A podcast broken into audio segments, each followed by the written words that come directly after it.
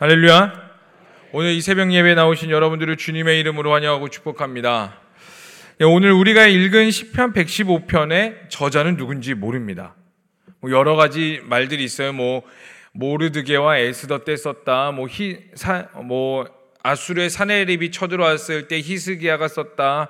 아니면 뭐 모세가 홍해를 지날 때 그때 썼다. 뭐 여러 가지 축축들이 있지만 그거 모두 그냥 학설이거나 가설일 뿐 정확히는 아무도 누가 썼는지에 대해서 전혀 모르고 있습니다. 다만 오늘 본문 말씀은 할렐루야 시편의 한 부분으로서 115, 115편부터 118편까지 6월절 절기에 참여한 이스라엘 백성이 6월절 만찬이 끝난 후 합창한 송가로 전해지고 있어요. 그래서 이제 115편을요, 어, 구조적으로 조금 나눠보도록 하겠습니다. 이 115편이 총 저희가 몇 절까지 있었죠? 18절까지 있었죠. 이 18절의 내용이 다 이제 한 맥락 안에 있지만 모두가 똑같은 내용을 하는 게 아니라 기승전결이 있습니다. 그래서 1절부터 2절까지를 보면은 여호와를 향하여 이 세상 열방의 하나님을 모독하지 못하도록 주의 영광을 입증해 달라는 간구를 하고 있어요. 그러니까 쉽게 말해서 여호와의 영광을 모독하지 말며 하나님께만 돌려달라는 간구를 하고 있습니다.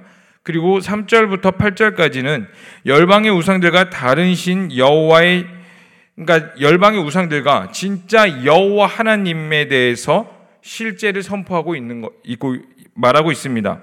그리고 9절부터 15절까지는 그러므로 여호와 하나님만을 신뢰한 것과 이스라엘을 지키시고 복 주시는 하나님에 대해서 고백을 하고 있습니다. 그리고 마지막으로 16절부터 18절까지는 시인이 이스라엘의 대표가 되어 영원히 여호와를 찬양할 것을 결단하는 내용들을 가지고 있어요.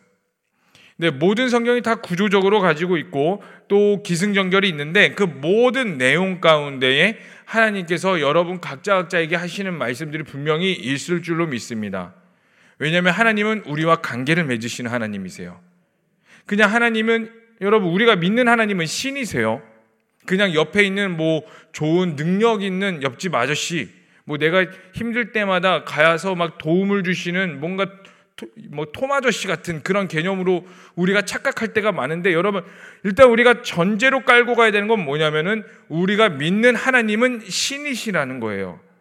여러분 신에 대한 개념이 이 당시 성경이 쓰여졌을 때와 오늘날의 개념이 많이 바뀌는 것 같습니다. 점점 이 신 신이라는 영역이 굉장히 낮아지며 우리와 멀리 떨어지고 있고 뭔가 두려움의 대상이 아닌 걸로 우리가 생각하게 되는데 그 당시에는 이 신이라는 영역은 굉장히 큰 존재였어요. 함부로 우리가 신이라는 이름도 말을 못하며 함부로 그분을 마땅히 보기도 어려운 존재라고 생각했던 게 바로 그 신의 영역인데 여러분 우리가 믿는 하나님은 신이시고 모든 것들이 가능하신 분이십니다.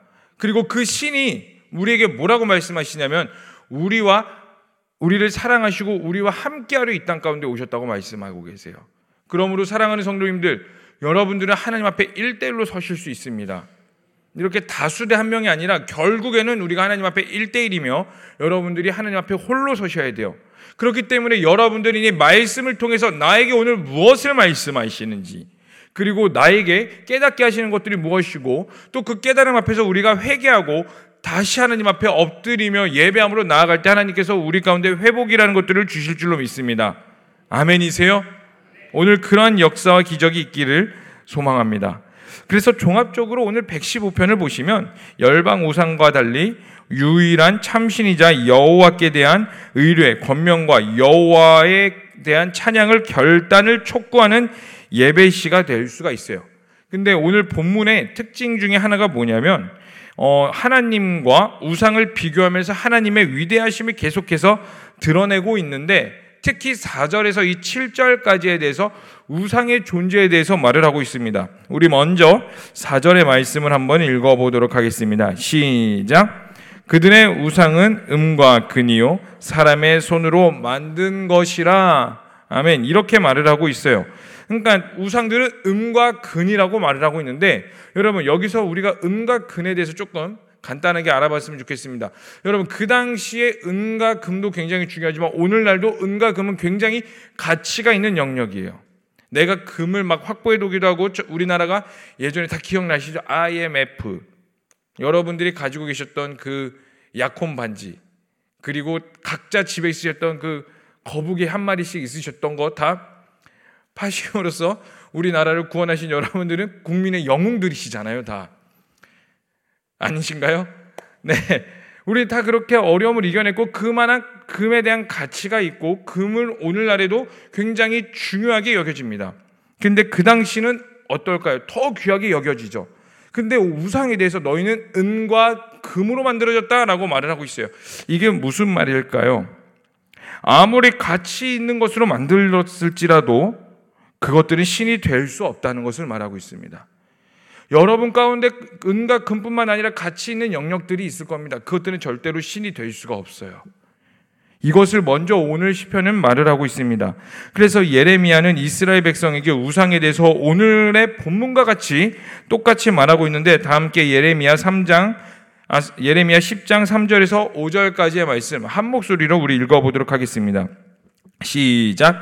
여러 나라의 풍습은 헛된 것이니 삼림에서 벤 나무요 기술공의 두 손의 도끼로 만든 것이라 그들이 은과 금으로 그것을 꾸미고 목과 장도리로 그것을 든든히 하여 흔들리지 않게 하나니 그것이 둥근 기둥 같아서 말도 못하며 걸어다니지도 못함으로 사람이 메어야 하느니라. 그것이 그들에게 화를 주거나 복을 주지 못하나니 너희는 두려워하지 말라 하셨느니라. 아멘.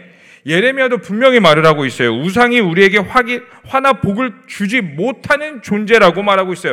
그것들은 은과 금으로 만들었을지라도 인간의 기술로 만든 것이며 그들의 스스로 다닐 수도 없기에 인간이 메고 다녀야 되는 한계가 있는 존재이며 아무런 영향력이 우리 가운데 실제적으로 미치지 못하는 존재라라고 말을 하고 있어요.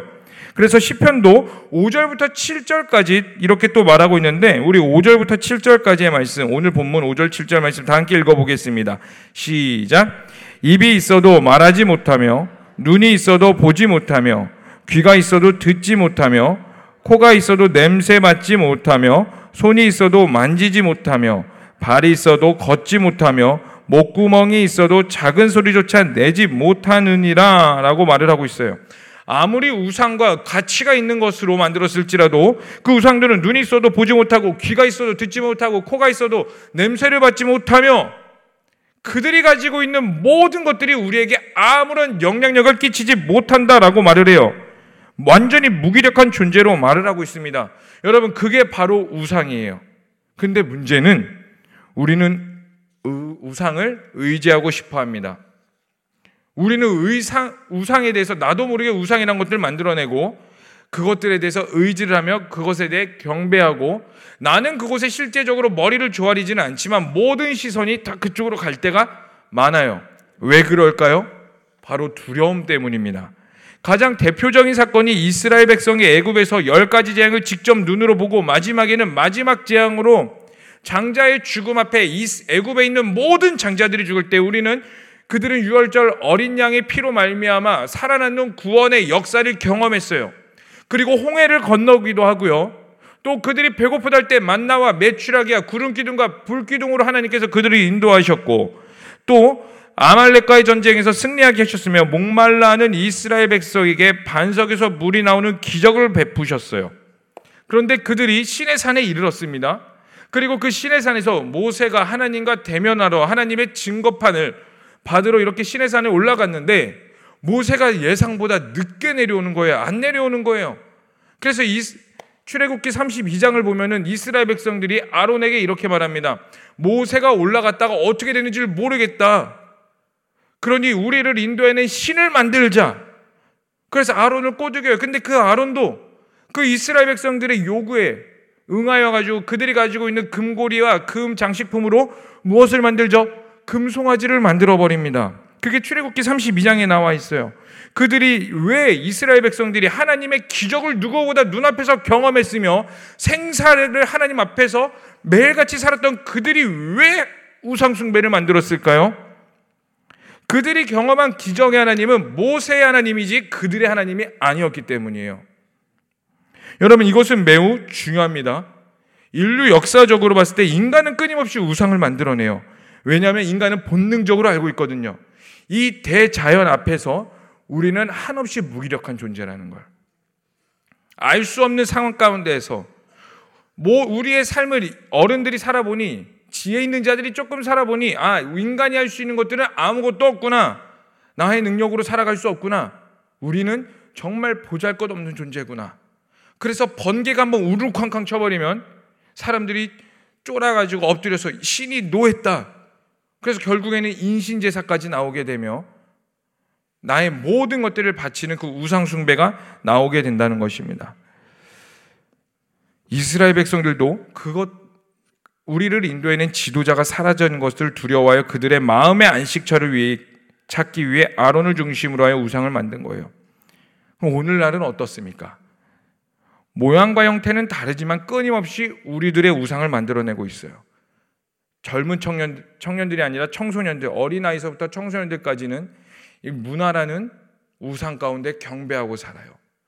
우리 아이들 가수들 얼마나 좋아하십니까?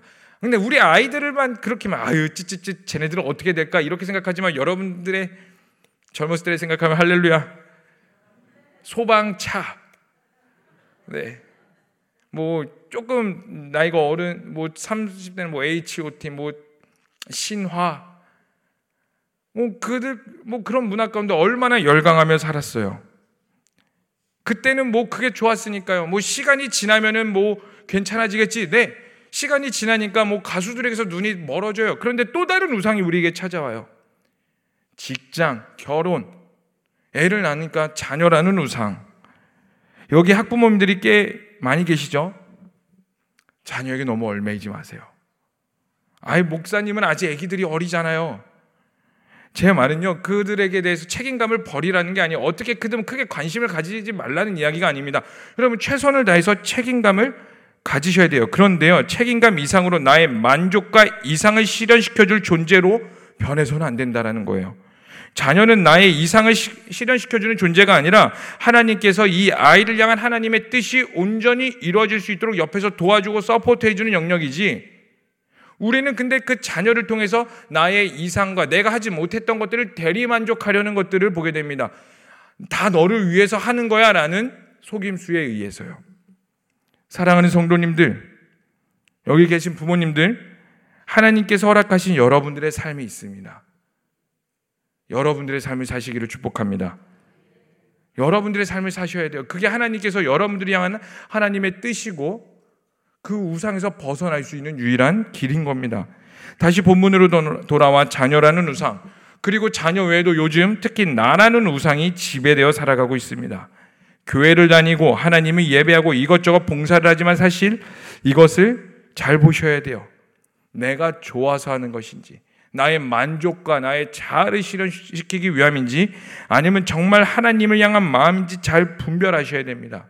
그래서 1절은 이렇게 말하고 있습니다. 오늘 본문의 1절 말씀 다 함께 읽어보겠습니다. 시작. 여호와여 영광을 우리에게 돌리지 마옵소서. 우리에게 돌리지 마옵소서. 오직 주는 인자하고 진실하심으로 주의 이름에만 영광을 돌리소서. 아멘. 우리에게 영광 돌리는 것을 극도로 경계하고 있습니다. 왜요? 우리, 우리라는 존재. 나라는 존재는 영광 받을 만한 존재가 아니며 우리는 신이 아닙니다. 하나님이 아닌 모든 것들은 다 우생, 우상숭배인 줄로 믿습니다. 여러분의 삶을 잘 점검하시길 바랍니다. 성령께서 조명하심으로 여러분들의 삶을 다시 한 번 더 제대로 돌이키기를 축복합니다. 여러분, 우상에게는 분명히 한계가 있어요. 나라는 우상은 한계가 있으며 자녀라는 우상은 결국 한계가 있으며 다 떠나게 됩니다. 연예인들이 요즘 여, 막 마약에 빠지는 것들을 보게 돼요. 그리고 유명 스포츠인들이 이상한 것들이 막 빠지게 되면 이상한 루머들이 막 계속 나오기 시작합니다. 왜 그럴까요? 아무리 내가 명예와 실력과 사랑을 받아도 결국 공허해요. 이것이 우리의 한계라는 것입니다. 그러나 하나님은 모든 것들이 가능합니다고 말하고 있는데 우리 3절의 말씀 다 함께 읽어 보겠습니다. 시작. 오직 우리 하나님은 하늘에 계셔서 원하시는 모든 것을 행하셨나이다. 아멘. 우리 하나님은 어디에 계시다고요? 하늘에 계셔서 원하는 모든 것들이 가능하다라고 말을 하고 있어요. 4절과 7절에 나오는 우상과 명확히 대조되고 있어요. 하나님에 대해서. 우상은 뭐가 있고 뭐가 있고 뭐가 있어도 다 그들이 할 수 없다. 그러나 하나님은 모든 것들이 가능하시다. 그가 원하시는 모든 것들을 행하셨다라고 말을 하고 있어요. 바, 가장 대표적인 사건이 바로 예수님의 십자가 사건입니다. 다 함께 골로새서 2장 15절의 말씀을 읽어보겠습니다. 시작. 통치자들과 권세들을 무력화하여 드러내어 구경거리로 삼으시고 십자가로 그들을 이기셨느니라. 아멘. 예수 그리스도의 십자가는 인간의 방법으로는 말도 안 되는 승리예요. 골로새서 2장 15절은 그들을 이겼다고 말하고 있는데 무엇을 이겼냐면 십자가로 그들을 이겼는데 그 당시에 십자가가 어떤 걸까요? 유대인에게 십자가는요, 신명기 21장 23절에 이렇게 나와 있는데, 나무에 달려 죽은 자들은 다 저주받, 저주받은 자들이다 라고 말을 하고 있어요.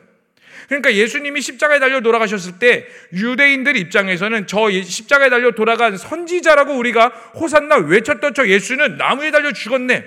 율법에 의해서 저주받은 자구나. 이 인식을 갖고 있었단 말이에요. 그들에게 기본적으로. 그럼 헬라인들에게 십자가는 어떠한 존재일까요?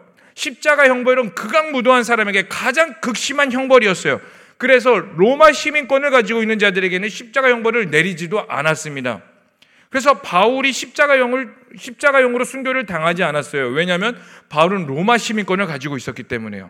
근데 그 그각 무도한 자들만 사용당하는 그 십자가가 저 유대인이라는 예수라는 자가 십자가에 달려 죽었네. 우리가 어떻게 그 사람을 신이라고 경배할 수 있니? 모든 것의 저주의 끝판왕인 저 예수가 어떻게 우리가 믿을 수 있으며 나무에 달려 죽었고 극악무도한 우리도 로마인들도 그렇게 죽지 않은 십자가에 예수가 죽었는데 그가 어떻게 신이야? 신이라면 그럴 수가 없잖아. 그 인식이 있었기 때문에 예수를 믿기가 굉장히 힘든 시대였다고요. 근데 오늘 성경은 십자가로 그들을 이기셨다라고 말을 하고 있습니다. 여러분, 이거는 인간의 방법과 인간의 능력으로 할 수 없어요. 그리고 그 십자가를 지혜라고도 표현하고 있습니다. 바로 우리 하나님이 행하셨기 때문에 가능한 거예요. 세상의 방법으로 우리는 이 땅을 살아갈 수 없습니다. 그래서 십자가의 도가 멸망하는 자들에게는 미련한 것이요. 구원을 받는 우리에게는 하나님의 능력이다라고 말을 하고 있는 거예요. 그게 우리가 잘나서 우리가 믿는 신념의 굳건해서 우리의 신앙이 세상과는 비교할 수 없으며 세상이 감당할 수 없는 신앙을 갖고 있기 때문이 아니라 하나님이 모든 것들이 다 가능하시기 때문이에요. 우리가 나도 모르게 우상숭배하고 있는 것들과 나도 모르게 나는 인지를 못하고 있지만 나도 모르게 자녀에 빠져 있고 문화의 영역에 빠져 있고 나의 미래에 빠져 있는 우리의 삶 가운데서 이 모든 것들이 한계가 있는 우리의 우상 가운데서 우리 하나님은 행하, 그가 원하시는 모든 것들을 행하시는 하나님이세요. 그리고 그것을 십자가로 다 이루셨습니다. 우리는 그 십자가를 믿는 거예요. 십자가의 능력이 바로 여기 있는 겁니다. 근데 우리가 왜 그것을 믿지 못하느냐? 나와는 상관없다고 느껴지니까. 믿기는 믿는데 내가 여호와 하나님을 믿고 십자가도 믿기는 믿는데 나의 두려움이 나의 두려움이 더 크니까 내 하나님을 믿긴 하지만 내 미래가 더 두려워. 내 자녀가 망하는 게 더 두려워. 그러니까 자꾸만 다른 곳에 시선을 가는 거예요. 그래서 오늘 11절의 말씀은 이렇게 말하고 있습니다. 다 함께 읽어보겠습니다. 시작. 여호와를 경외하는 자들아 너희는 여호와를 의지하라. 그는 너희의 도움이시요 너의 방패시로다. 아멘. 여호와를 경외하는 자들아. 여기서 경외는 두려움이라는 것들을 내포하고 있습니다. 여호와를 경외하는 자들아, 여호와를 두려워하는 자들아, 여호와께 신뢰해라. 사실 우리가 두려워하는 영역들은 굉장히 많이 있습니다. 근데 인간의 감정이기 때문에 그것들을 우리가 컨트롤할 수 없죠. 그러나 우리의 두려움의 대상을 우리의 두려움의 영역을 계속 인지는 할 수가 있습니다. 그러므로 사랑하는 성도님들 하나님을 인지하시기를 축복합니다. 여러분 가운데 하나님을 기억하셔야 돼요. 여러분 삶의 모든 곳에서 하나님 앞에 하나님을 인정하시고요. 그 하나님의 존재를 늘 생각하시고 기억하시기를 바랍니다. 그게 바로 우리의 우상에서 돌아다, 돌아올 수 있는 유일한 방법이라는 거예요. 그리고 이 땅을 살아가시기를 축복합니다. 마지막으로 16절의 말씀을 읽고 좀 마무리했으면 좋겠습니다. 우리 16절의 말씀 한 목소리로 읽겠습니다. 시작. 하늘의 여호와의 하늘이라도 땅은 사람에게 주셨도다. 아멘. 여기에 주셨도다라는 말은 히브리말로 우리 한 목소리 해볼까요? 나탄. 이 주셨도다라는 말을 히브리 말로 나탄이라고 말을 하는데 이 나탄은 주다라는 의미 외에도 부여하다, 위임하다라는 뜻을 가지고 있어요.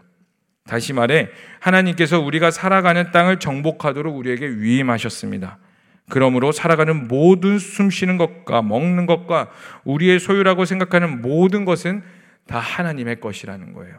우리는 위임을 받아서 이 땅을 살아가는 겁니다. 그러므로 우리의 모든 것의 주인은 하나님입니다. 아멘이세요?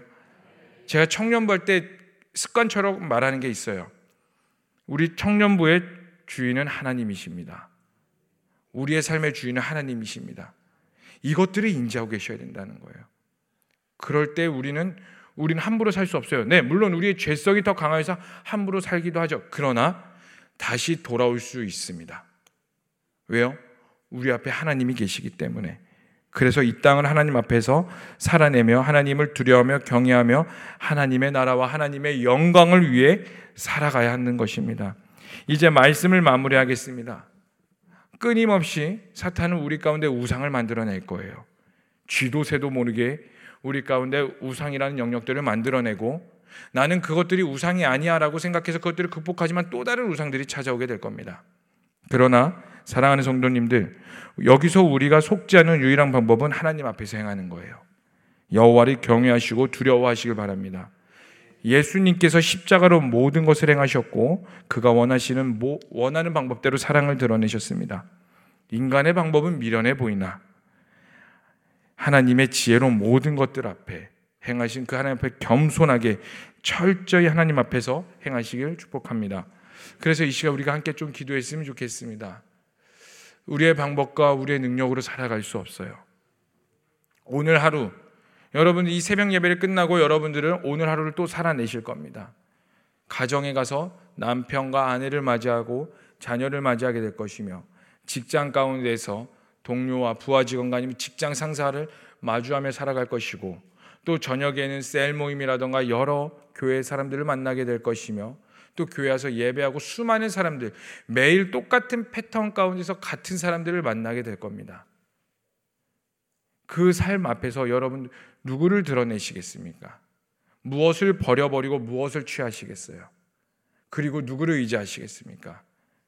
오늘 하루 이 땅을 살아내야 되는 오늘 하루 가운데 성령을 구하시기를 축복합니다. 그 보혜사 성령께서 여러분들 가운데 기도에 힘을 더할 것이며 능력을 더할 것이며 말할 수 없는 탄식으로 우리를 위하여 친히 간구하고 계실 때 우리 가운데 그 성령의 조명하심으로 어제보다 더 깊은 하나님을 만나게 될 것이고 어제보다 더 깊은 하나님의 사랑을 경험케 될 줄로 믿습니다. 그래서 이 시간 우리가 다 함께 주여 한번 부르시면서 성령님 우리를 도와주시옵소서 나를 불쌍히 여겨 주시옵소서 우리 간절히 구하시며 하나님께 나아가도록 하겠습니다. 주여 사랑의 하나님 사랑의 하나님 오늘 주님을 온전히 다시 한번 더 신뢰하며 나아갑니다. 하나님 우리 가운데 성령으로 기름 부어 주시옵소서.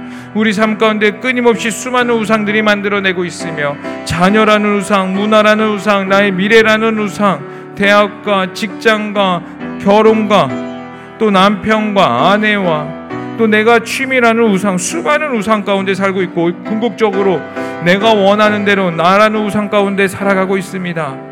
하나님, 하나님 그 우상에서 벗어나게 하여 주시옵소서. 그 우상은 한계가 있다는 지혜를 깨닫게 하여 주시옵소서. 너희 중에 누구든지 지혜가 부족하거든 꾸짖지 아니하시면 후히 주신 하나님께 구하라 그리하면 주시리라라고 말씀하신 주님 하나님 우리 가운데 지혜가 부족합니다. 여호와를 아는 지혜가 부족합니다. 하나님 지혜를 더하여 주시옵소서. 하나님을 온전히 깨닫게 하여 주시옵소서. 나의 능력으로 깨닫는 것이 아니라 성령께서 조명하셔서 깨달을 수 있는 은혜를 더하여 주시옵소서. 그렇게 우리가 하나님 앞에 오늘 다시 한번 더 의지합니다. 그 십자가로 모든 것들을 행하신 그 하나님 앞에 다시 한번 더 엎드리며 나아갑니다. 하나님 저주를 생명으로 낭망에서 승리로 바꾸신 그 하나님 앞에 오늘도 의지하며 나아갈 때에 어려운 우리의 삶, 그 두려운 우리의 삶이 기쁨이 되게 하시옵소서. 그 어렵고 두려운 삶이 복이 되게 하여 주시옵소서. 하나님 이끌어 가시는 그 하나님을 온전히 경험케 하여 주시옵고 그 하나님 앞에 다시 한 번 더 새롭게 하여 주시옵소서. 주님만을 찬양합니다. 성령님 임하여 주시옵소서. 하늘의 문을 여시옵소서. 살아계시고 역사하신 하나님의 이름을 찬양합니다. 하나님, 하나님 한계가 있는 우리의 삶에 나라는 우상이라는 여전히 죄악 가운데 있는 나의 삶에 다시 한 번 더 돌이켜 여호와 하나님을 바라봅니다. 하나님 깨달을 수 있는 은혜를 더하여 주시옵소서. 우리의 능력으로 깨달을 수 없음을 고백합니다. 그렇게 이 시간 성령을 구하며 나아가오니 복을 주시는 여호와시여 우리를 지키시는 여호와시여 우리를 이끌어 가시는 하나님이시여 오늘 우리의 삶의 주인이 되시옵소서. 우리의 평생의 삶의 찬양이 되게 하여 주시옵소서. 주님 이 시간 다시 한번 더 기도합니다. 성령님 기름 부어 주시고 각자 각자에게 필요하게 말씀하시고 깨닫게 하시고 각자 각자에게 주님의 은혜를 필요한 만큼 더하여 주시옵소서. 이 모든 것을 믿고 살아계신 예수님의 이름으로 기도합니다. 아멘. 주여, 주여, 주여,